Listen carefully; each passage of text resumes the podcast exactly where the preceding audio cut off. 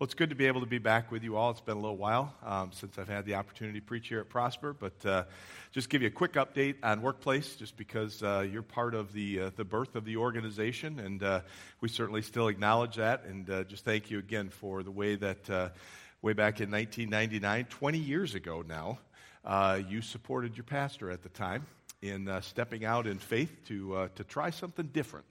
And for 6 months, he allowed Pastor Ron to try his hand at being a workplace chaplain. And what do you know? God said, yep, that's what you're supposed to do. And for the next season of his life, he was able to do that. And I continue to be able to do that along with 16 other chaplains because of that legacy. And so we thank you for the opportunity to minister daily in Jesus' name, but also in the name of Prosper Church, as you've continued to support us down through the years. We thank you for that. In all honesty, 2018 was a really good year for Workplace, but it was also a really tough year. With some of the economic upturn, some folks decided it was time to cash out on businesses that they had started years ago, and other folks were interested because they had a little bit more money, and they said, hey, we want to buy your business. And in the midst of some of those business transitions, some of the new ownership didn't always value the presence of a chaplain. And so, we lost 7 clients last year, which is just unheard of for Workplace. We gained 1, but we lost 7. And a lot of those were smaller shops, and so they didn't impact us in a huge way, but it definitely did make an impact. The company we added was actually Johnsonville Brats, so I'm glad Mark isn't here today, because, nothing personal there, Mark. We're just you may see Johnsonville Brats on our table occasionally alongside of the Little Town Jerky ones, but, that's how that works. But anyway, we certainly are thankful for them being on board with us, and we look forward to that relationship for a long time. But again, a lot of our other things here in Michigan and now into Wisconsin continue to go well, and we thank you for your support in that regard. This morning, I'd invite you to turn to Galatians chapter 5, verses 13 through 15. And as Betsy mentioned a minute ago, we're going to talk a little bit about freedom and about some other things, especially about love this morning. Galatians chapter 5, and this is from the ESV, English Standard Version. I think the Pew Bibles are NIV, but they'll be fine. We won't have to yell at each other or be frustrated. We'll be okay. This is what Paul says to the church in Galatia. He says, you were called to freedom, brethren, only don't use your freedom as an opportunity for the flesh, but through love be servants of one another. For the whole law is fulfilled in one word. You shall love your neighbor as yourself. But if you bite and devour one another, take heed that you are not consumed by one another. One of the most jarring sentences in the Bible goes like this. If I give away all that I have, and if I deliver my body to be burned, but have not love, I gain nothing. First Corinthians 13:3. Let me read it again. If I give away all that I have, and if I deliver my body to be burned, but have not love, I gain nothing. Now that sentence jars us because Jesus said, greater love has no one than this, than that he lay down his life for his friends. And he taught us that one of the ways to love our enemies and to do good to those who hate us and to bless those who persecute us is to give freely of our possessions. But here, Paul says, you can give away everything, and you can even lay down your life and yet not be acting in love. You can make the final sacrifice and be lost forever. That call to love affects every aspect of our lives. Right now in our country, it's a season where politics just seems to dominate so much of what we do. Even up here in out-of-the-way Falmouth is impacted by those calling us to the right or to the left and to be a part of this movement or to be a part of that movement. But this statement about love means that all of our activism, all of our political activity needs to be exposed to this radical biblical critique.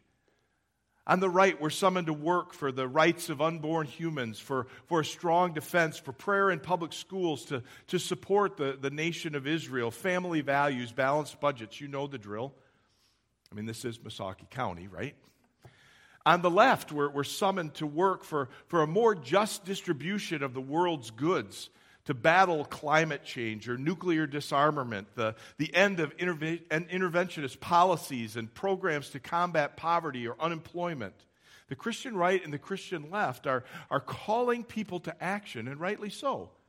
Because if there's one thing that Jesus cannot be accused of, it's an indifference to the needs of people. But there is a radical biblical critique which Christians on the right and Christians on the left must never forget. If I give away all that I have, and if I deliver my body to be burned, but have not love, I gain nothing. Or to put it very bluntly, you can go to hell fighting for poverty programs, and you can go to hell fighting for a prayer amendment, because love can never be defined as mere deeds. Love always involves the condition of the heart of the doer. We say that again. Love can never be defined simply as mere deeds. It always involves the condition of the heart of the doer. If we want to bring the message of the Bible to bear on the problems of the world around us, we need to realize that the Bible is much more radical than the agenda of either the right or the left. It says to both, though you give your body to be burned in the service of your agenda and have not love, you gain nothing. Love can never be equated with anyone's agenda, because no agenda is love unless it comes from a certain kind of heart. We might be impressed with a person who gives $1 million to build a hospital over in Bangladesh, but God looks on the heart, and He queries the hidden motives of the soul. It's important for us to remember that Christianity is not primarily an agenda for political activity. It's primarily a power that radically changes the human heart. Christianity is not primarily an agenda for political activity. It's primarily a power that radically changes the human heart. So we come back to this passage in Galatians chapter 5. I've found in my own experience that the Holy Spirit often uses the commands of Scripture, and especially some of the theological arguments behind those commands, to help change my heart. And this is my aim as we look at this passage in Galatians 5 this morning. I pray that God will apply His word to your mind and your heart in such a way that love begins to come more naturally and more freely than it ever has before. For you were called to freedom, brethren, Paul says. Only don't use your freedom as an opportunity for the flesh, but through love be servants of one another. For the whole law is fulfilled in this one word, or this one teaching: you shall love your neighbor as yourself. But if you bite and devour one another, take heed that you are not consumed by one another. The logic of this passage is actually pretty simple. First, Paul restates the foundation of the Christian life. You were called to freedom. It's a major theme throughout the book of Galatians. The book is built on this idea that as Christians, we have freedom. Freedom from the law, freedom from the requirements of doing this and doing this to somehow be accepted. It restates over and over again how our foundation is found, just as we sang a moment ago, because of our relationship with Christ. And so Paul says, you were called to freedom. Again, it's the theme of his book. And then based on that call, he gives a twofold command to the people there in Galatia. Negatively, he tells them, don't use your freedom as an opportunity for the flesh. And then positively, he gives the same command: through love, be servants of one another. And then to support that negative and positive command, he gives a negative and positive incentive to love. Positively, he says, the whole law is fulfilled in this one word, you shall love your neighbor as yourself. And negatively, he says, if you fail to do that, you will bite and devour one another. And take heed that you're not consumed by one another. I just want to break this down for a minute with you. So let's first of all focus on that positive command in verse 13. Through love, be servants of one another. Listen to what happens when you put that command together with the first part of the verse. It says, you were called to freedom, and so through love, serve one another. You were called to freedom from servitude. Now in love, submit yourselves to servitude. Here's the question we should ask. Why is love, which serves the needs of others, the only way that Christian freedom can express itself? Why is a love that serves the needs of others the only way God says that Christian freedom can express itself? Why is the call to freedom and the call to service and to love synonymous? When Paul says, don't use your freedom as an opportunity for the flesh, he means that if you try to do that, you'll lose your freedom. As verse 1 says, you'll submit again to a yoke of slavery. It's important for us to realize in this passage that the works of the flesh and the fruit of love are not two different ways to live in freedom. When you live according to the flesh, you're living in slavery. But when you serve each other in love, you're living in freedom. Now, why is that? It's because love is motivated by the joy of sharing our fullness. Love is motivated by the joy of sharing our fullness.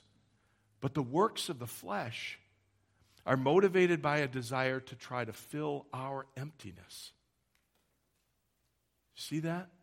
Love is motivated by the joy of sharing out of our fullness. But the works of the flesh are motivated by a desire to fill up our emptiness. The meaning of flesh in the book of Galatians isn't talking about the skin stuff on the outside of our bodies. That's not what Paul means when he says your flesh is weak. He doesn't mean look out because you may have a spot in your skin that tears open and your guts bush out or whatever, right? I don't know. Or you start bleeding at least, right? We won't get too graphic here. But that's not what he's saying. He's not saying your flesh is weak, so walk around like this and hold all your pieces together because you may just break down sometime. What he's talking about when he says flesh is our ego.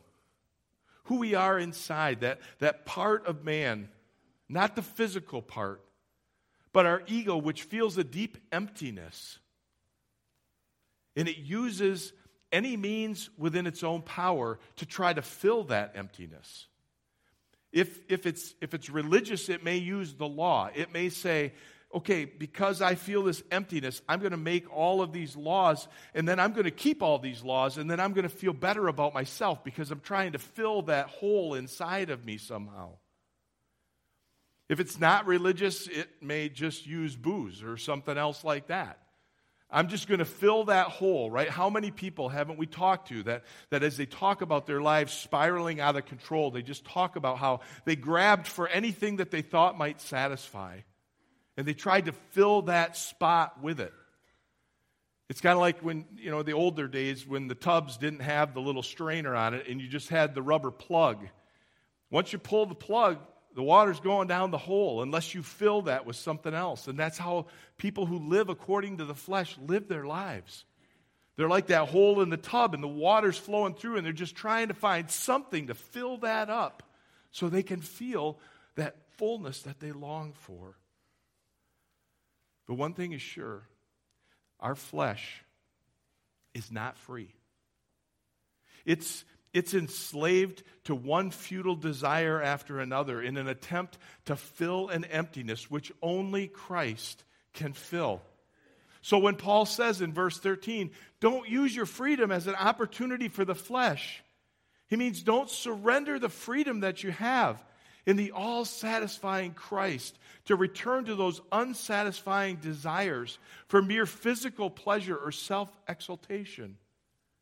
So the works of the flesh are motivated by a desire to fill our emptiness.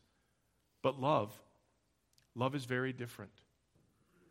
Love is motivated by the joy of sharing out of our fullness. Again, 1 Corinthians 13, just a couple verses after the one about doing things but not having love, verse 5 says, love doesn't seek its own.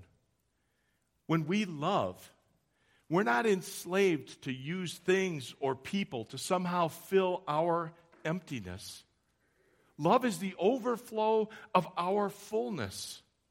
Therefore, love is the only behavior that we can do in true freedom.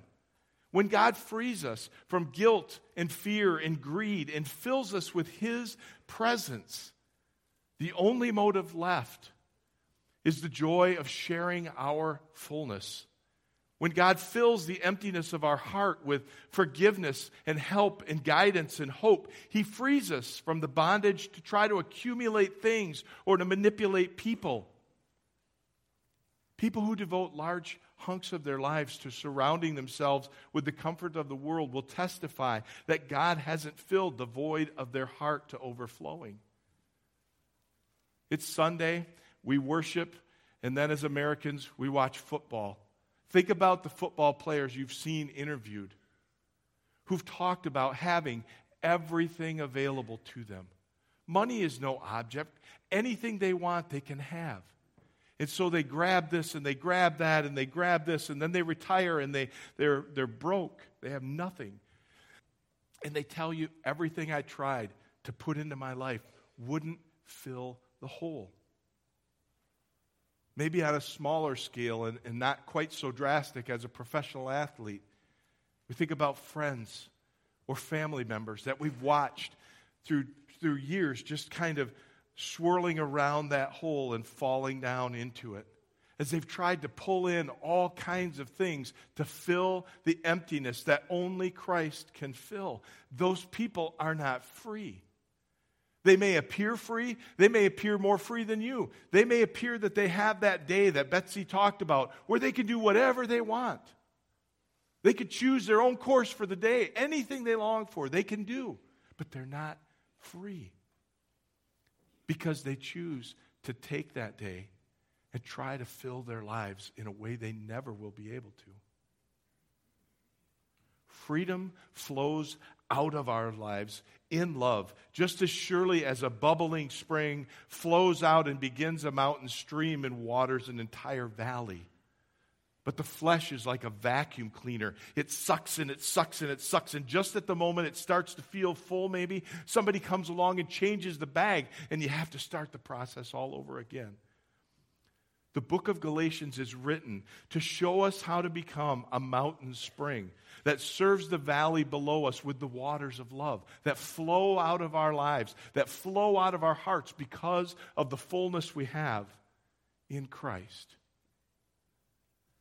There's no more fulfilling way to live than to draw daily on God's all-satisfying grace and to let it flow through us to help meet the needs of others.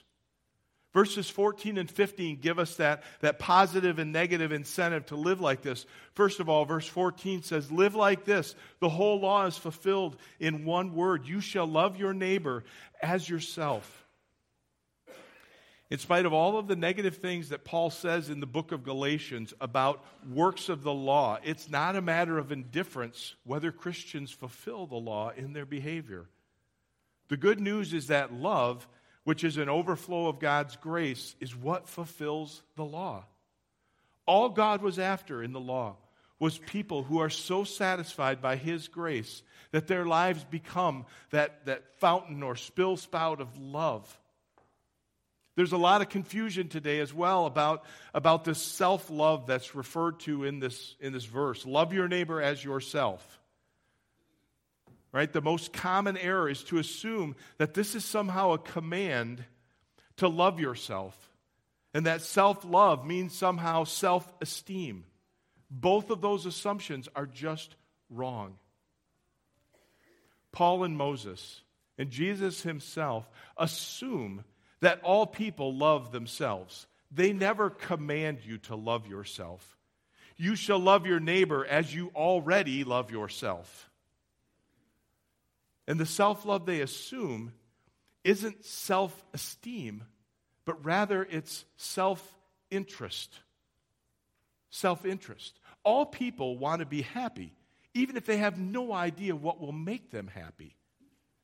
We know this because Paul, in explaining the same idea back in the book of Ephesians, says this. He says, husbands should love their wives as they love their own bodies. He who loves his wife loves himself, for no man ever hated his own flesh, but he nourishes and cherishes it, even as Christ does the church. In other words, love means, or self-love means the strong interest that you have in your own health and safety and happiness.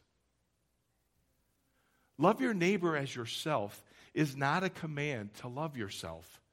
It's a command to take your natural, already existing love of yourself and make it the measuring rod of your love for others. Think about that again. Love your neighbor as yourself isn't a command to love yourself.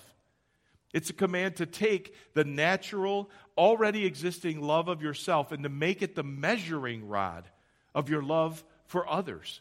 There isn't a harder command in the Bible than this one. Because let me tell you what that means. If we love others the same way that we long to be, it means that we ought to want to feed the hungry as much as we want to feed ourselves when we get hungry. Right? We get hungry, we don't ignore that, we don't go away from that, we don't say, good, I'm going to do a whole week of feeling hungry. We feed ourselves because we have that self-interest. And to love other people simply means that we ought to want to feed the hungry as much as we want to be fed ourselves. It means we want to find our neighbor a job as much as we're glad that we have a job. It might mean that we want a fellow student to get A's as much as we want to get A's. It may mean you want to help the person who's stalled on the freeway as much as you're glad that you're not the person stalled on the freeway.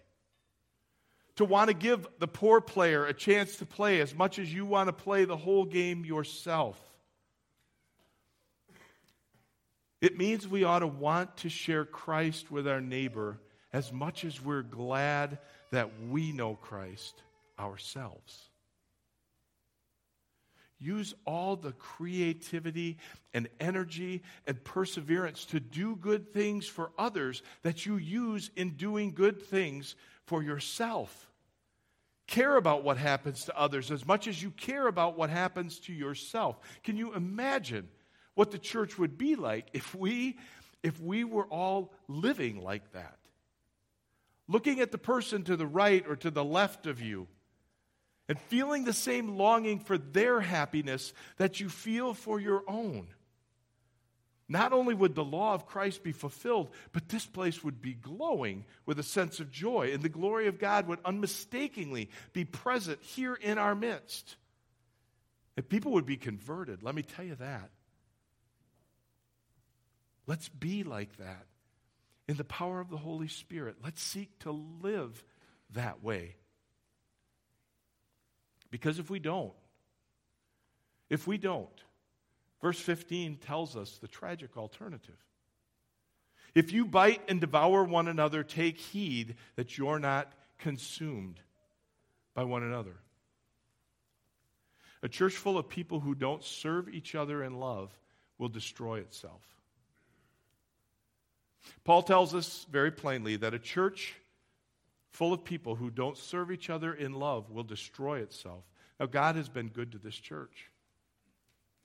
Now, if I was in a Baptist church, I would have heard at least one amen, even a weak one, but I'm just saying, God has been good to your church. You know that, right? You know that. I love to come here. Why? Not just because I get to see friends, but because I feel the presence of Christ when I come and preach in this place. God has been good to your church. to pour out a spirit of love upon these people for many years.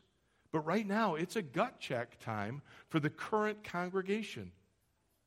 And we need to ask ourselves, are we biting and devouring one another? Because my prayer is that you would abound more and more in love for one another and even for all men. And remember that we can only love if we're free. That is, again, a love motivated by the joy of sharing our fullness, not by the desire to fill our emptiness. Is it a coincidence that verse 15 describes what wild animals do when they're starving, not when they're filled? When they're empty, instead of content, that they bite and devour one another? Take heed that you're not consumed. When you're not filled with God, it becomes sweet to eat your enemy. But brothers and sisters, God has called us to the freedom of fullness, which overflows in love, not to the slavery of emptiness, which bites and devours and is never satisfied. In Jesus Christ, God offers us forgiveness, daily help, guidance, and hope for the greatest future imaginable, and it's all free, purchased by the death of Jesus and received by faith alone. The secret of love is freedom, and the secret of freedom is an utter confidence in the love of God, which gives us a clue, returning to the start, as to why a person might be able to give away all of their goods and deliver their body to be burned and yet not have love. Such a person may not be acting in freedom.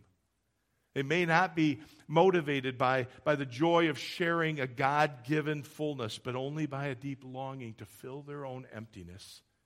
And in that case, they're not acting in love, and God isn't honored as the source of their fulfillment.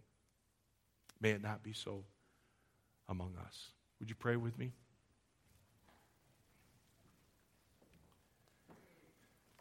Father in heaven, we simply would praise you and thank you this morning for the wisdom of your plan, that before the foundation of the earth, you knew us and you loved us. And you provided us with a way to not only know that love, but to give that love to those around us, to represent you, to be your children, to be forgiven, not forsaken. And so, Lord, we thank you, and we ask that you would help each of us to live out the truths in these verses that we have looked at this morning, that you would truly allow us to live and to love out of the fullness of our hearts as we have been satisfied by your presence and your grace in our lives. As we thank you for Jesus and pray in his name, amen.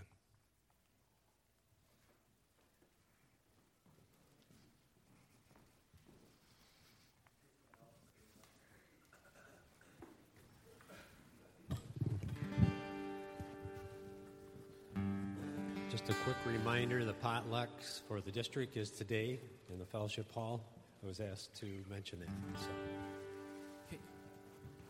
Okay. This song is a little bit hard for us to play just guitar. There's no piano. But, and Rich is supposed to come, I think, before the third verse, but we're just going to sing the whole thing. And then since the sermon was about love, so I'm hoping Marjon and Ellie can forgive me for that. And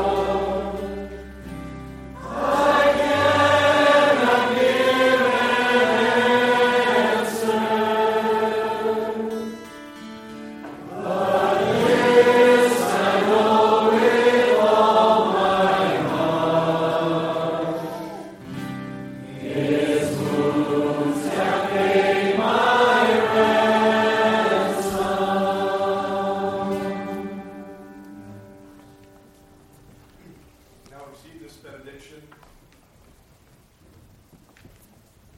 Father, we ask that you would send us out from this place with a fresh awareness of the love that you have for us, of your willingness to die on our behalf, that our sins might be forgiven, that our lives might be filled with love. Cause us to go out from this place as those filled up with a true sense of who we are as your children.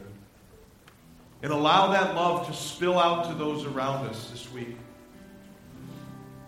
As we ask it in Jesus' name and for his sake. And all God's people said, Amen. Amen. Thank you, Jesus.